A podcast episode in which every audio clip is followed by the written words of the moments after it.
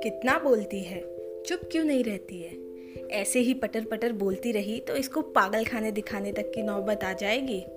घर में एक मिनट भी चुप ना रहने वाला यही बच्चा जब बाहर आता है तो अचानक शांत हो जाता है।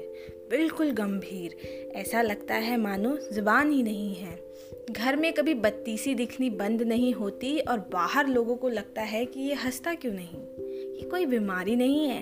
ये एक तरह का स्वभाव है, जिसे बाहरी दुनिया से तब तक घुलने मिलने में परेशानी होती है, जब तक उसे सामने वाले पर पूरा भरोसा नहीं हो जाता। ऐसे लोगों को अजीब नहीं, इंट्रोवर्ट कहते हैं। बाहरी लोगों से जल्दी मेल मिलाप में समय लेने की वजह से मुझे घमंडी, बेवकूफ़ और अजीबोगरीब का टैग मिल चुका है। ये कहना गलत नहीं है कि मुझे फ़र्क नहीं पड़ता, मगर मुझे फ़र्क पड़ता है और बुरा भी लगता है।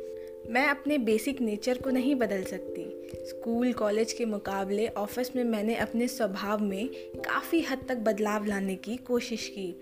कॉरपोरेट्स के हिप्पी कल्चर से शायद मैं कभी मैच ना कर पाऊँ, लेकिन मुझसे ऐसा होता ही नहीं है। नहीं होता तो नहीं होता। सामने से बोलने की कभी हिम्मत नहीं होती। लगता है, ज़रूरत ही क्या है? पता नहीं, वाकई में नहीं पता। लेकिन जिससे दोस्ती हो जाए तो उसका सिर्फ़ एक ही जवाब होता है, कितना बोलती है तू? मैंने तो सोचा ही नहीं था तू ऐसी भी होगी।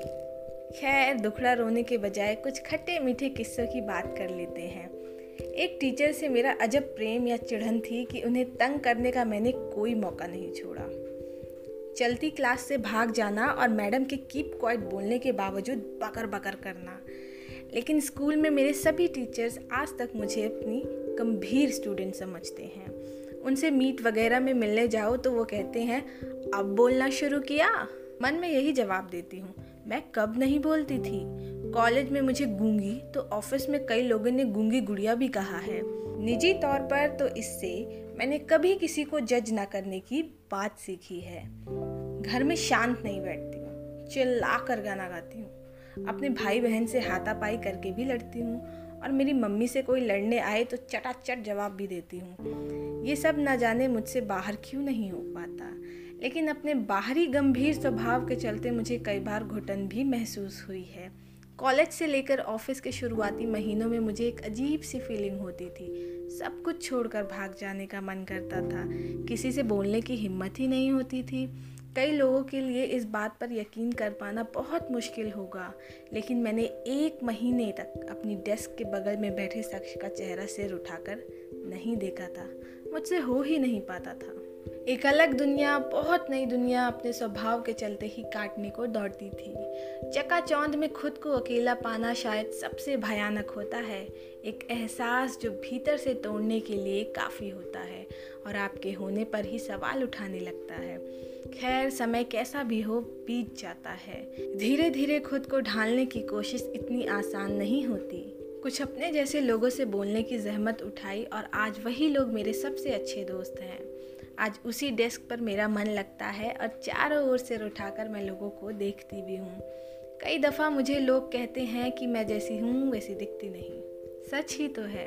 वो कहते हैं ना, मन के भीतर उठने वाली सागर की लहरों के सामने प्रत्यक्ष लहरों की कोई औकात ही नहीं होती। हर दिन दुख से लड़ते हुए खुद को खड़ा करना इतना आसान नहीं होता। आज अपने सीमित दोस्तों के साथ खुश हूँ।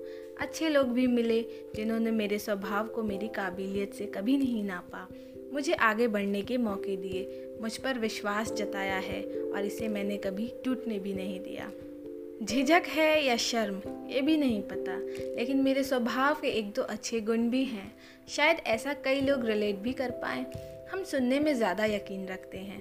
अपनी बात के बाद दूसरों की बात को सुनते हैं और समझते हैं।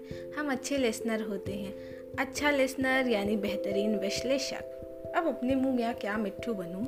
ए दिल है मुश्किल फ़िल्म के एक डायलॉग के स्टाइल में बोलूँ तो?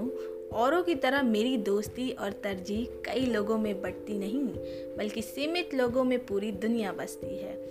मगर समय स्थिर नहीं है और सब जानते हैं जीवन में बदलाव भी होते हैं।